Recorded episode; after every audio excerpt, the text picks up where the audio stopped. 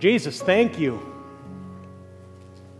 Thank you, Lord, for the Serta family. Thank you for the baptism of Hayden and Mia. Thank you, Lord, for the bright prospect of their lives walking with you. Give us all the grace to hear your voice and your word, to follow, to obey, to receive correction where we need it, and to live for you, our living hope. In Christ's name I pray. Amen. Good morning. You'll need your Bibles. Proverbs chapter 5, please. If you didn't bring a Bible with you, please help yourself to one in the seats. If you don't have a Bible at home, please take it home with you. I would love for you to have it. We are concluding a short summer series in the Proverbs, and I didn't know exactly where we would land, but I've saved probably the most intense passage in the Proverbs for last. Let me just invite you on the front side to hear God's voice and God's wisdom in the passage. And on this topic, God's voice and God's wisdom speaks over a lot of noise and a lot of contradiction. The first time I touched this passage was seven years ago. A great American, one of the most notable men in our nation's history, his name was David General Petraeus. Overnight, a literal war hero, a man entrusted with the nation's not only fighting forces, but also eventually its secrets, was disgraced. He became a punchline.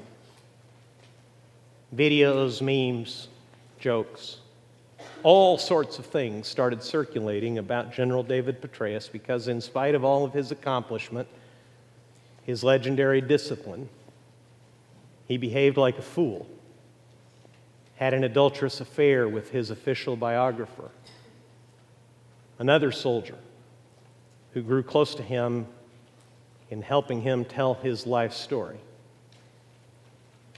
And that's been a long time ago. It takes much more to shake us now, but that reverberated around the whole country. So, in very short notice, on just a few days, I changed my topic, and we looked at Proverbs chapter 5. You see, Proverbs chapter 5 is pleading, warning, urgent wisdom from a father to a son. It's actually rather unique in the book of Proverbs because what Proverbs is most famous for, of course, are these punchy two line sayings. This topic has Solomon bend down close and speak to his sons. He's going to talk to them about sexual temptation and immorality. Not all of us in this building are sons. There are men and women, young and old, married and single. So you'll have to hear his wisdom specifically directed and tailored for his son. You'll have to make the adaptation depending on your gender and your season of life, but he's talking about the heart of sexual sin. And it must be important because Proverbs goes back to this topic three different times. And unlike these punchy short sayings, it devotes extended sections of teaching to this one topic once and then again and then again, every time pleading, every time warning, with the wisdom of a great teacher, painting a picture of joy on one hand and destruction on the other. And this will be a hard message for some of you. Because in your lived experience, you've already felt the sting of the consequences that Solomon is describing. For you, I'm going to tell you now and remind you at the end that the grace of Jesus Christ is perfect and complete that he is in the business of forgiving and redeeming and literally remaking people. The Bible says if anyone is in Christ, he is a new creation. But before we hear about grace, we have to hear the warning. Because if Solomon was tempted, certainly we are much more. You see, in his day, sexual immorality took another person in real life. In our day, it does not. We've created a culture and used the most powerful technology in the world to harness. We've harnessed that to provide for those who are so interested. saturation in the worst kinds of sexual immorality that people have been able to come up with. And you can do that 24 7 through a little device called a smartphone you can actually keep in your pocket.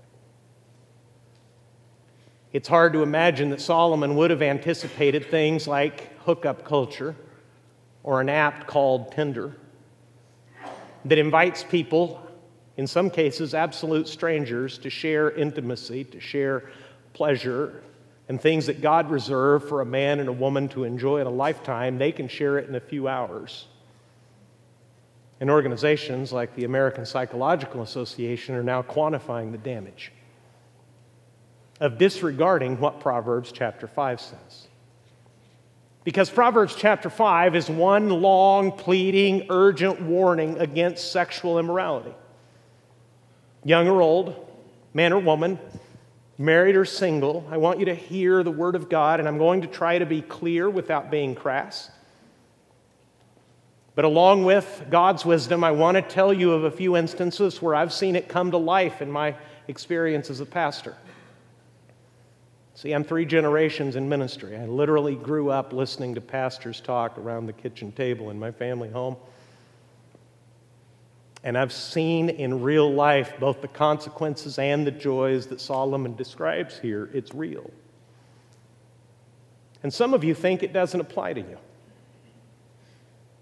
Some of you, these warnings are going to sound altogether too puritanical, relics of another age. They're not, because they come from the Creator.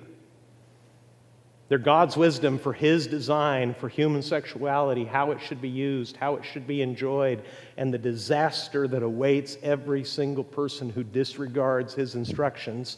So we begin in Proverbs chapter 5, verse 1. Solomon wants to tell his son first this wisdom is always practical, it's meant for life. It's not a museum piece, it's not abstract, it's meant to be applied, it's meant to be lived out by actual people in real life situations. He begins, My son, be attentive to my wisdom. Incline your ear to my understanding that you may keep discretion and your lips may guard knowledge. In other words, Solomon is saying, Son, keep my wisdom or you'll lose your life. I'm going to give you wisdom. I want you to pay attention. I want you to come here. I want you to come close, son. I'm going to tell you where life and joy is and where disaster waits. And I can tell you this, but if you don't keep it, if you don't guard it, you'll be ruined. It'll be painful for you. And he begins the warnings. For the lips of a forbidden woman, in Hebrew, literally a strange woman, meaning a woman that does not belong to you, does not belong with you. For the lips of a forbidden woman drip honey, and her speech is smoother than oil. This is wisdom literature. This is one of the genres of the Bible. It uses word pictures honey, sweet, oil, smooth. That woman that you should have nothing to do with, son, she's enticing, she's appealing. She portrays great pleasure, great joy for you. Please understand the first thing in parents guiding your children, please never tell them that sin is not enjoyable. It is. Disregarding what God says has great pleasure but only for a moment. Don't tell them it's not fun. The Bible never says that. Sin has pleasure for a season. This forbidden woman, this strange woman, she's as sweet as honey. Her words flow like oil, they're smooth and sweet. Don't tell them it's not fun. Tell them the truth. Tell them it's not worth it. Tell them that the cost will be too high, that momentary pleasure will, the bill will continue to go up, and you will find yourself, as you'll see in this chapter, you'll soon find yourself out of control of your life. The lips of a forbidden woman drip honey. Her speech is smoother than oil, but in the end, she is bitter as wormwood, sharp as a two edged sword. Wormwood is a plant you can find in nature. You don't have to have too much of it to get sick. If you have too much of it, and it doesn't take a great deal, it'll actually kill you. So, this woman that is sweet to the taste, whose words are smooth as oil, turns out, in the poetic language of Proverbs, turns out to be poison. Her smooth words turn into a blade that cuts you up.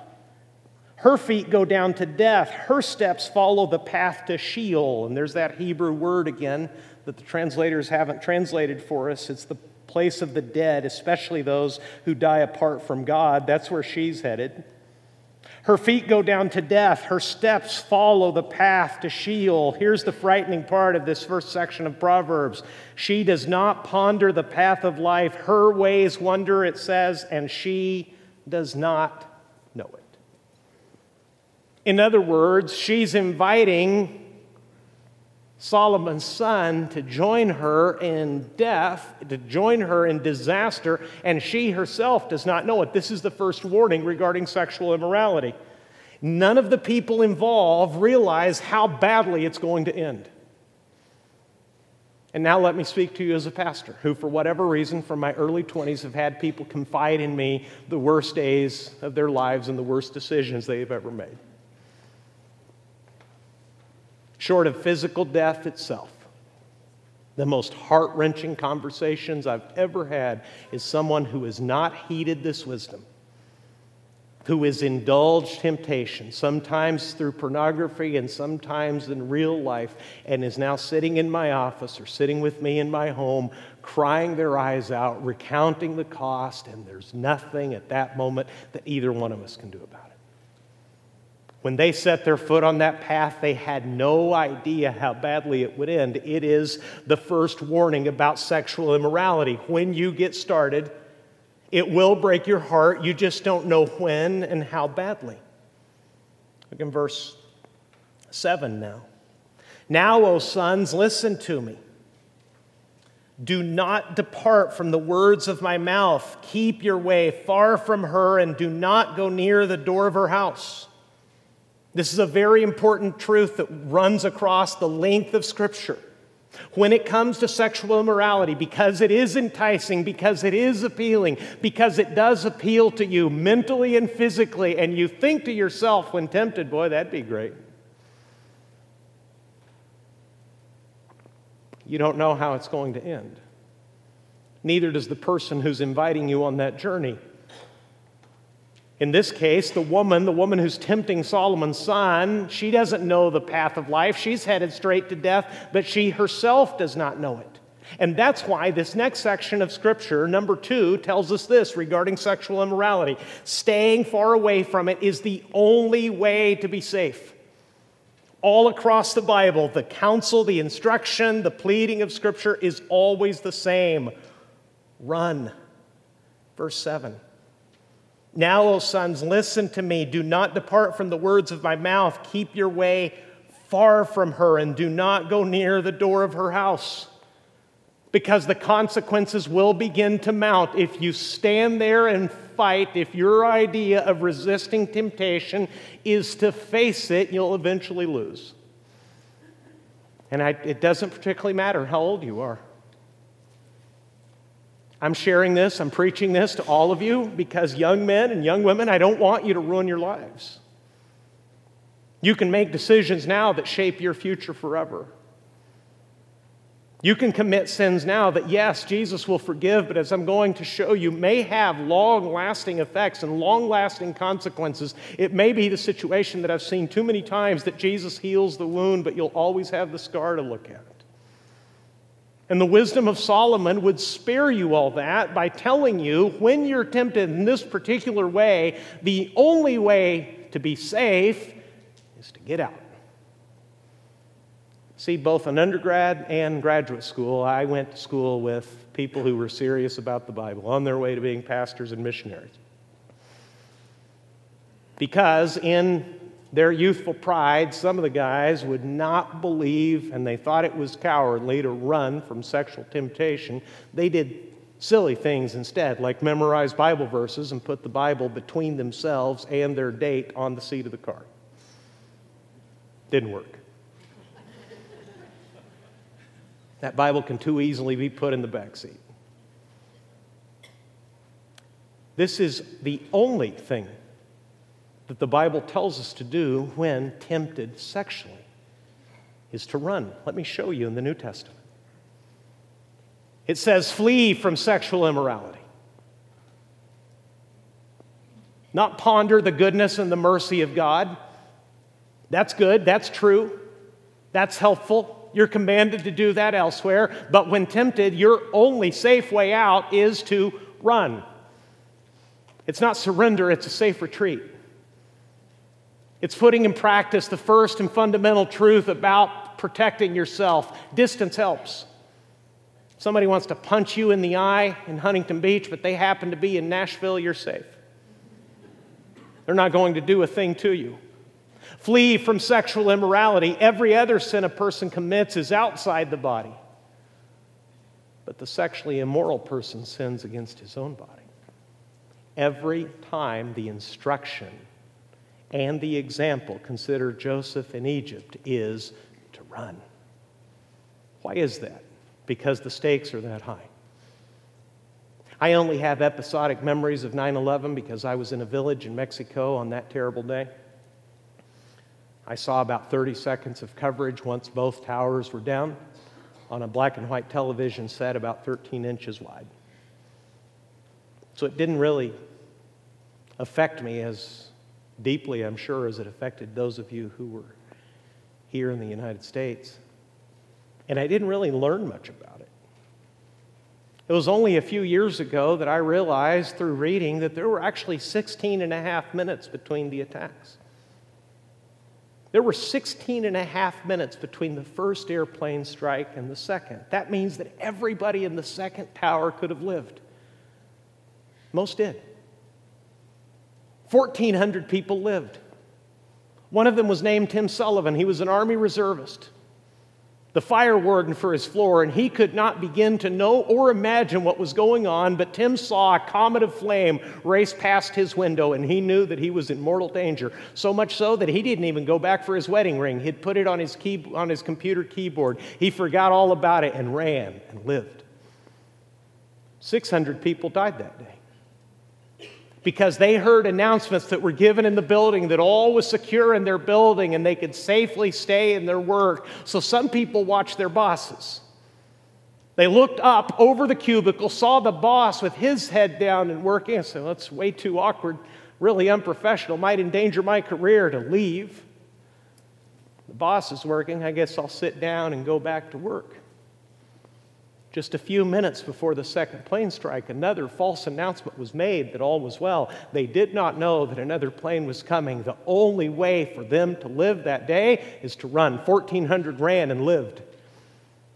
That's sexual temptation.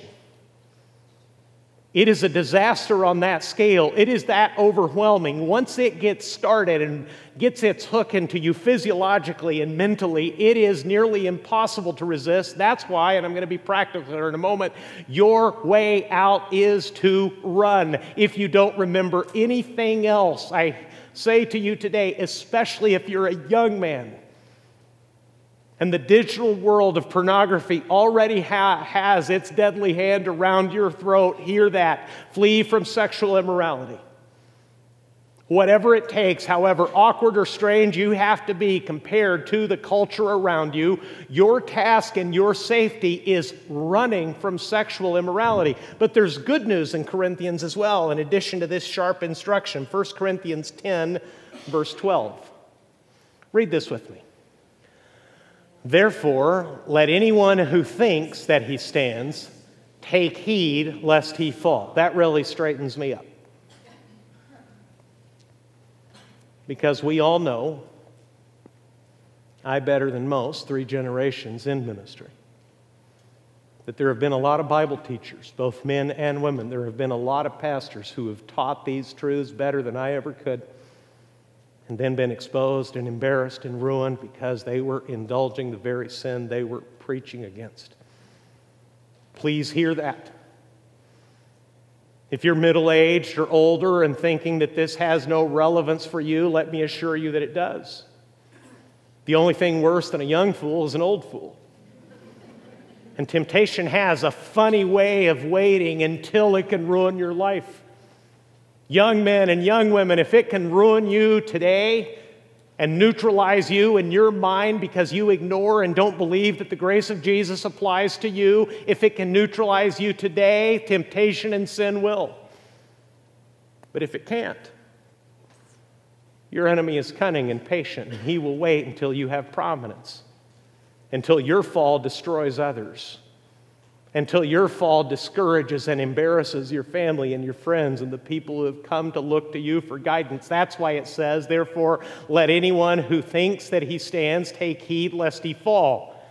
Here's the good news no temptation has overtaken you that is not common to man. Read with me. God is faithful, and he will not let you be tempted beyond your ability. But with the temptation, he will also provide the way of escape that you may be able to endure it. Here you're made a promise. God, who knows the human heart, who knows your frailty, who knows your weakness, and knows what it will take to ruin you, he will be faithful to you. And every time you are tempted, He will make sure that you are not tempted beyond your ability to withstand it. So, along with temptation, He will provide you a way of, what's it say? Escape. There's that running language again. There's the get out while you can language. He will also provide the way of escape that you may be able to endure it. When it comes to sexual temptation and sin, the way to endure is to escape. The way to endure is to run because it is the only certain way for you to be safe. Verse 8 Keep your way far from her, do not go near the door of her house. And here he starts listing up the consequences. It's a list 3,000 years old, but it's as timely as today. Lest you give your honor to others and your years to the merciless. Lest strangers take their fill of your strength and your labors go to the house of the foreigner. And at the end of your life, you groan when your flesh and body are consumed, and you say, Hear the lament of a ruined man. Make sure this isn't you. How I hated discipline. My heart despised reproof. In other words, I would not take correction. I did not listen to the voice of my teachers or incline my ear to my instructors. I am at the brink of utter ruin in the assembled congregation.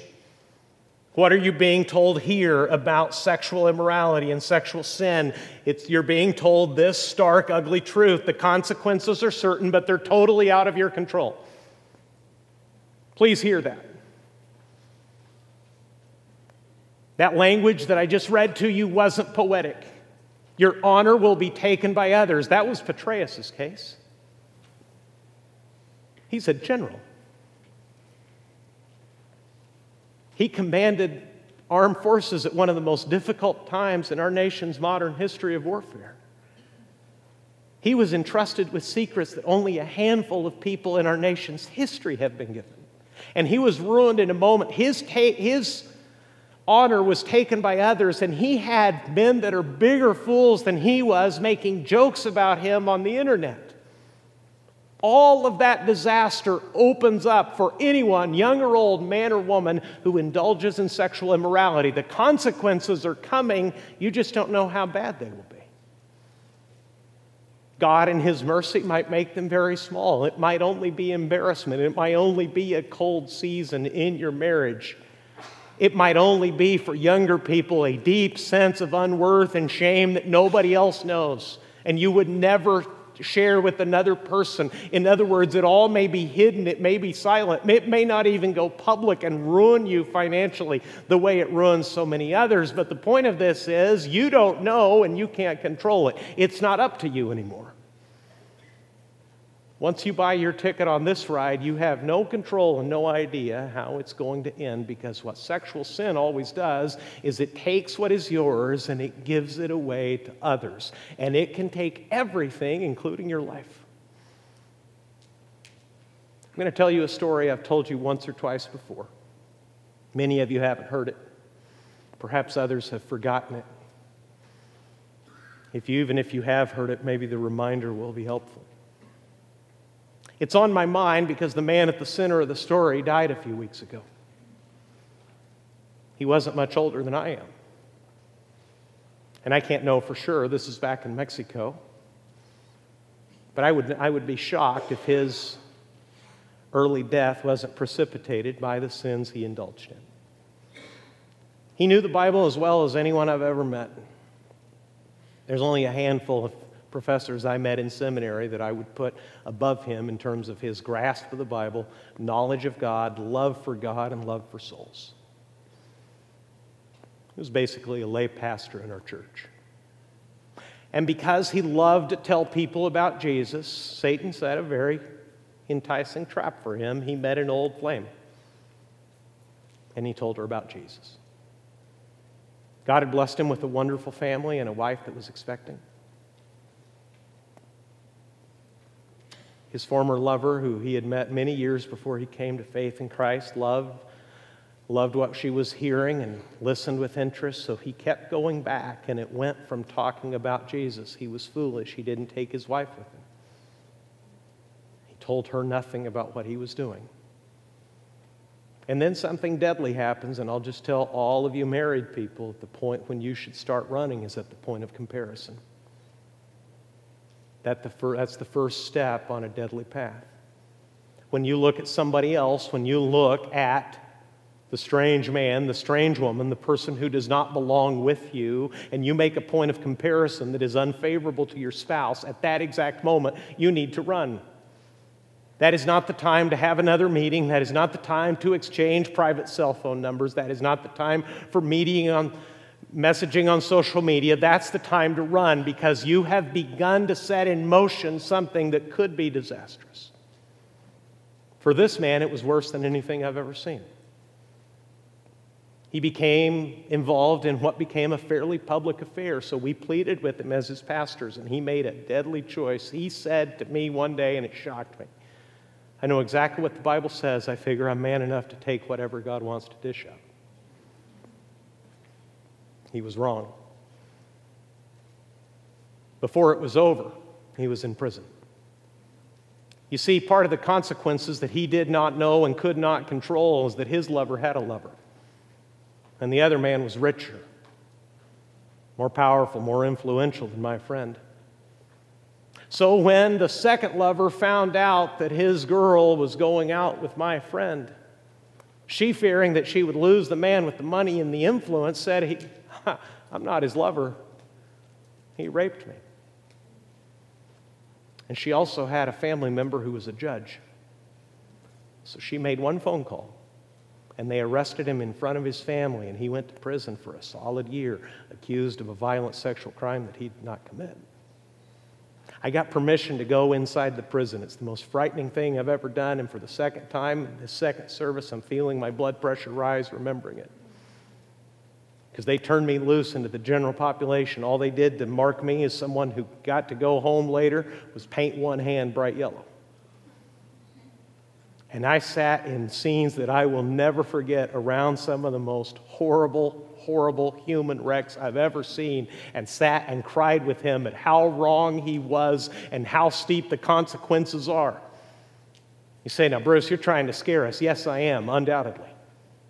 That's an outlier story. Yes, it is. But I can tell you from small consequences to prison and being arrested in front of your family, once you get started on this path, the consequences will come, and you don't know and you can't control how bad they're going to be. This is why you're told to run. This is why you're told that this sin, compared to all the others, is in a category all of its own that you will bring into your own body the effects of what God designed for the pleasure of marriage. A few years ago, I studied with the greatest single subject matter expert I've ever known. I've studied with a lot of different people, I had the blessing of sitting in the classroom and listening to a lot of smart men and women. But Dave Carder stands alone. His subject matter is adultery. How people fall into it, and what it takes to recover from it, if in fact they can. And he explained something to me that I saw in my friend in Mexico. He said, You go past a certain point, and what he calls the infatuation explosion takes over. Anyone who's ever wanted to be married and loved someone or is married has felt that. There comes a point in your mind that you say, I don't care what anybody says. If my mom doesn't like her, too bad for my mom. I guess we won't be talking very much. I don't care what my pastor, I don't care what God says, I don't care what happens to me, I'm all in. And once you start down that path, if she does not belong with you, if she if he is not your spouse, the consequences open up and you have no idea where it'll take you. This is a warning. And finally, in this passage, before we're done, there's a break in the tension. Verse 15. This is poetic imagery, and it's going to talk to you about the antidote that God has provided, the path of joy and peace that He would have you enjoy instead. See if you can figure out what He's talking about before He spells it out. Solomon says, verse 15, drink water from your own cistern, flowing waters from your own well. Should your springs be scattered abroad, streams of water in the streets? Let them be for yourself alone and not for strangers with you. Let your fountain be blessed. What's he talking about, church? Anybody know? He's talking about God's greatest earthly gift marriage. Look at the very next line because he's going to set the poetic language aside and spell it out. Verse 18 Let your fountain be blessed and rejoice in the wife of your youth. A lovely deer, back to poetry. A lovely deer, a graceful doe, let her breasts fill you at all times with delight. Be intoxicated always in her love. You might want to underline that word, intoxicated, or whatever your particular translation has. It's very interesting. It can be translated lost, it can be translated captured. Solomon is saying, Son, you'll be married someday.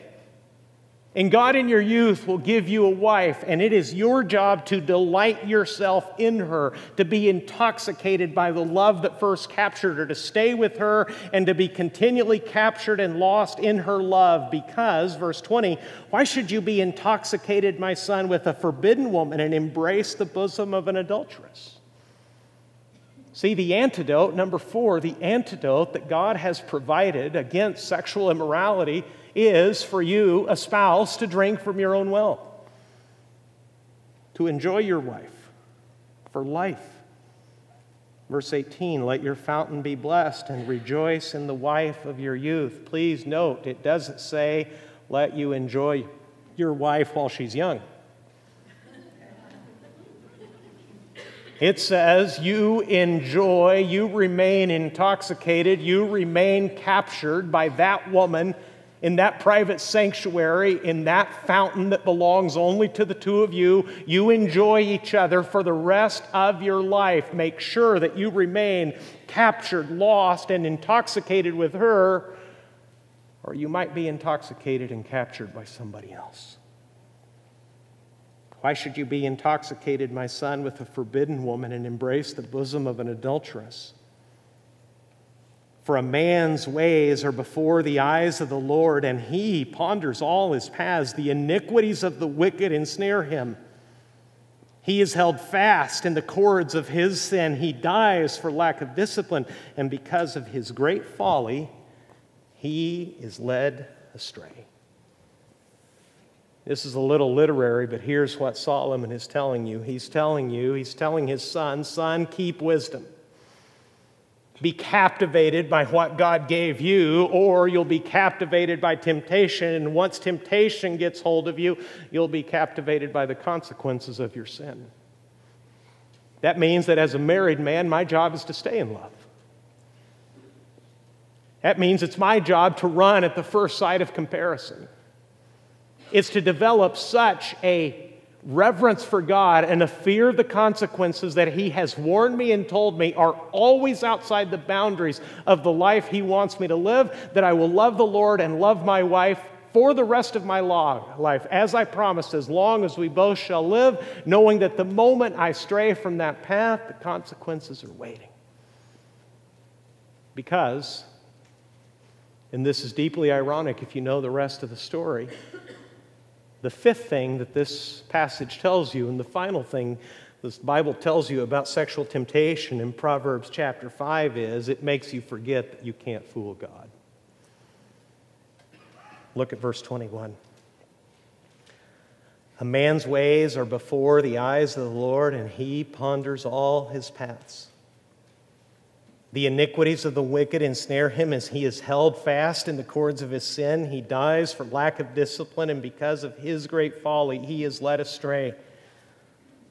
Listen, I know, and this is part of the heaviness, this is part of the difficulty for me in sharing this passage with you.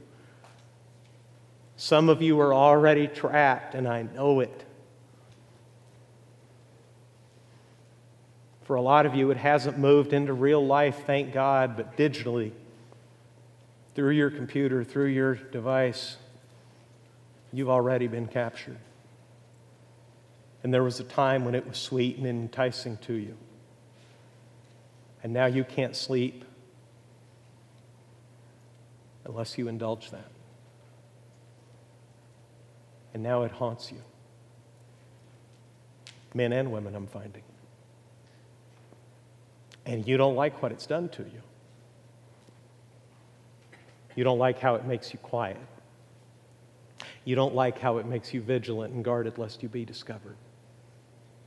Please remember at the center of this passage is God.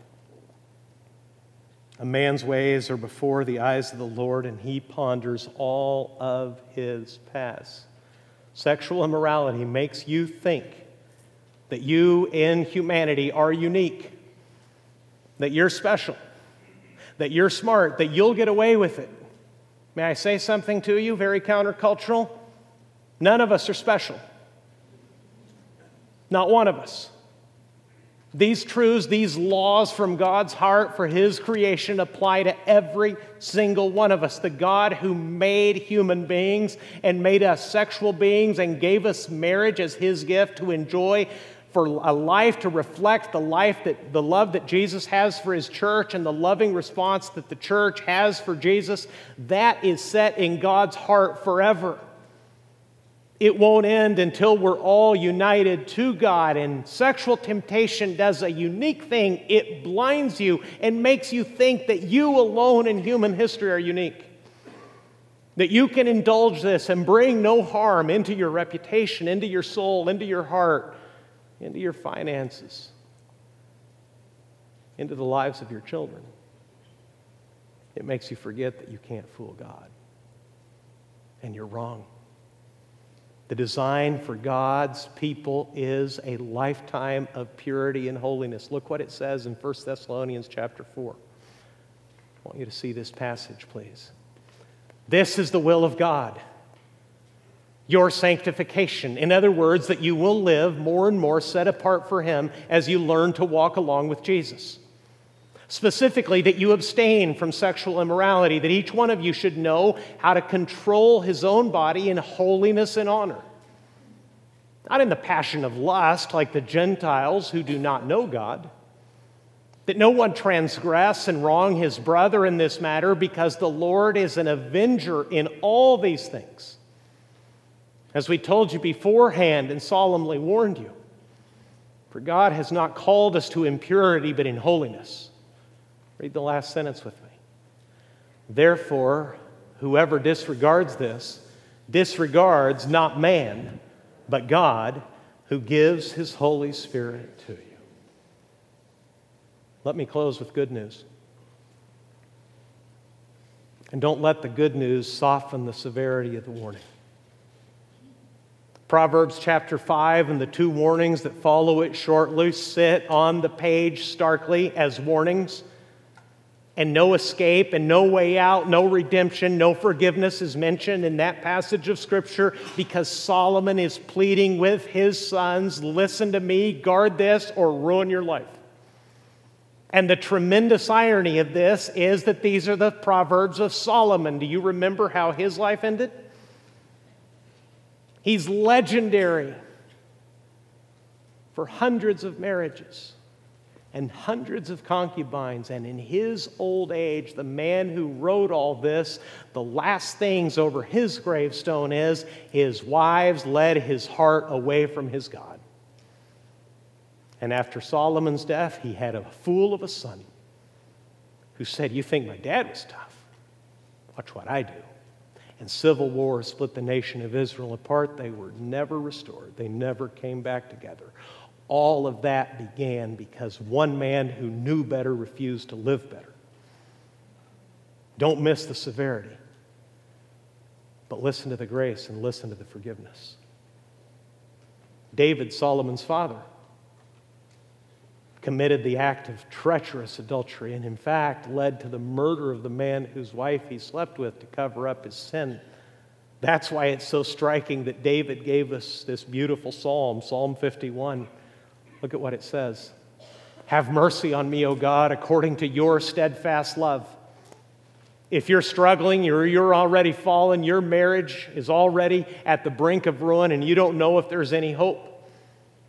If you're a young man or a young woman who's so ensnared in pornography you don't think you'll ever be the same, listen to this. God's mercy is available according to His steadfast love. Not your goodness, not your strength, but his steadfast love, according to your abundant mercy, blot out my transgressions. Wash me thoroughly from my iniquity and cleanse me from my sin. All of that is available, and we know that because God gave his son, Jesus Christ, who was tempted in every way, in the same way we are, but with this great difference. Jesus was tempted in the exact same way you have been, but without sin. And the good news of the gospel is he offers his pure, precious, unstained, innocent, righteous life in place of mine and the mess I made of it. That's why the Apostle John, my favorite verse in the entire Bible, is right here. Read it with me. If we confess our sins, he is faithful and just to forgive us our sins and to cleanse us from all unrighteousness. If we confess our sins, that literally means to agree with God about your sins. That's what the Greek word means. It literally means to say the same thing. In other words, it's not acknowledging.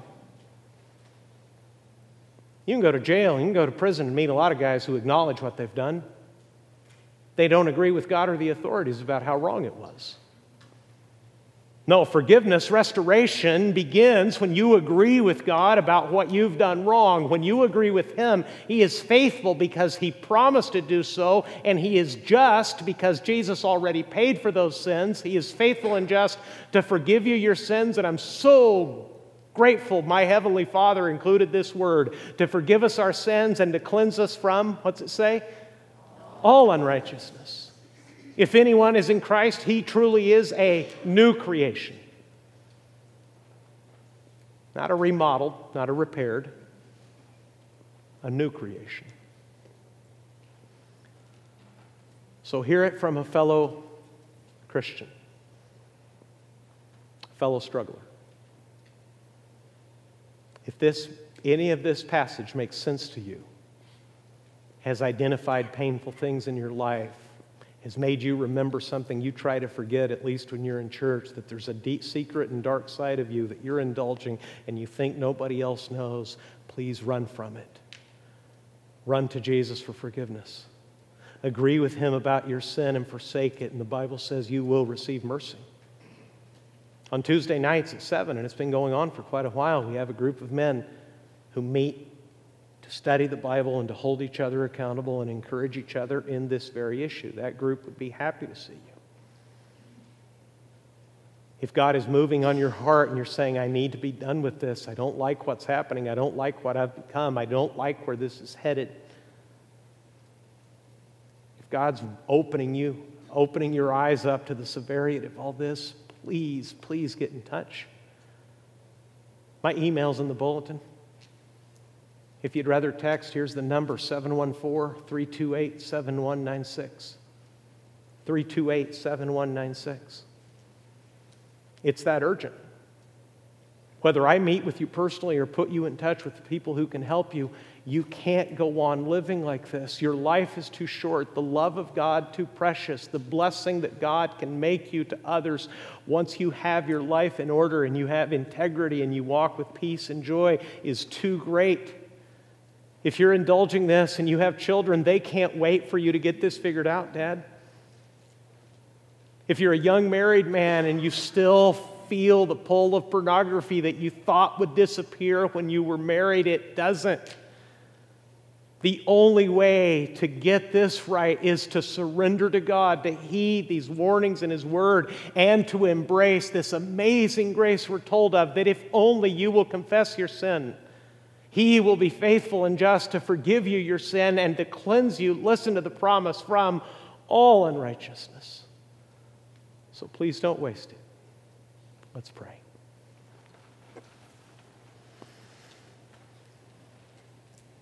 I'm just going to be quiet and let you talk to God about your individual situation. There's probably hundreds and hundreds of different scenarios here. Some of you may need to come to faith in Christ and ask Him for the first time sincerely to save you, forgive your sins. Others are struggling, others have already fallen. Talk to your Heavenly Father about it. Father, thank you for the clarity of your word. May it save lives and spare people of consequences. May it open up gates of joy and calm and peace that people don't currently experience and may not believe can apply to them again. Do your redemptive work, Lord, here, and men or women, whoever needs help, give them the courage to reach out first to you and then to at least one of us, Lord, in church leadership, that we may come alongside them, help them bear their burden, point them back to you. And Lord, in a, in a rotten culture that is just soaked in immorality and degradation, give us the grace and the determination to live above, to live holy and pure, that we may have your joy that we may be the blessing you created us to be. I ask this in Jesus' name. And Crosspoint said, Amen. God bless you. Hope to hear from you if you need help.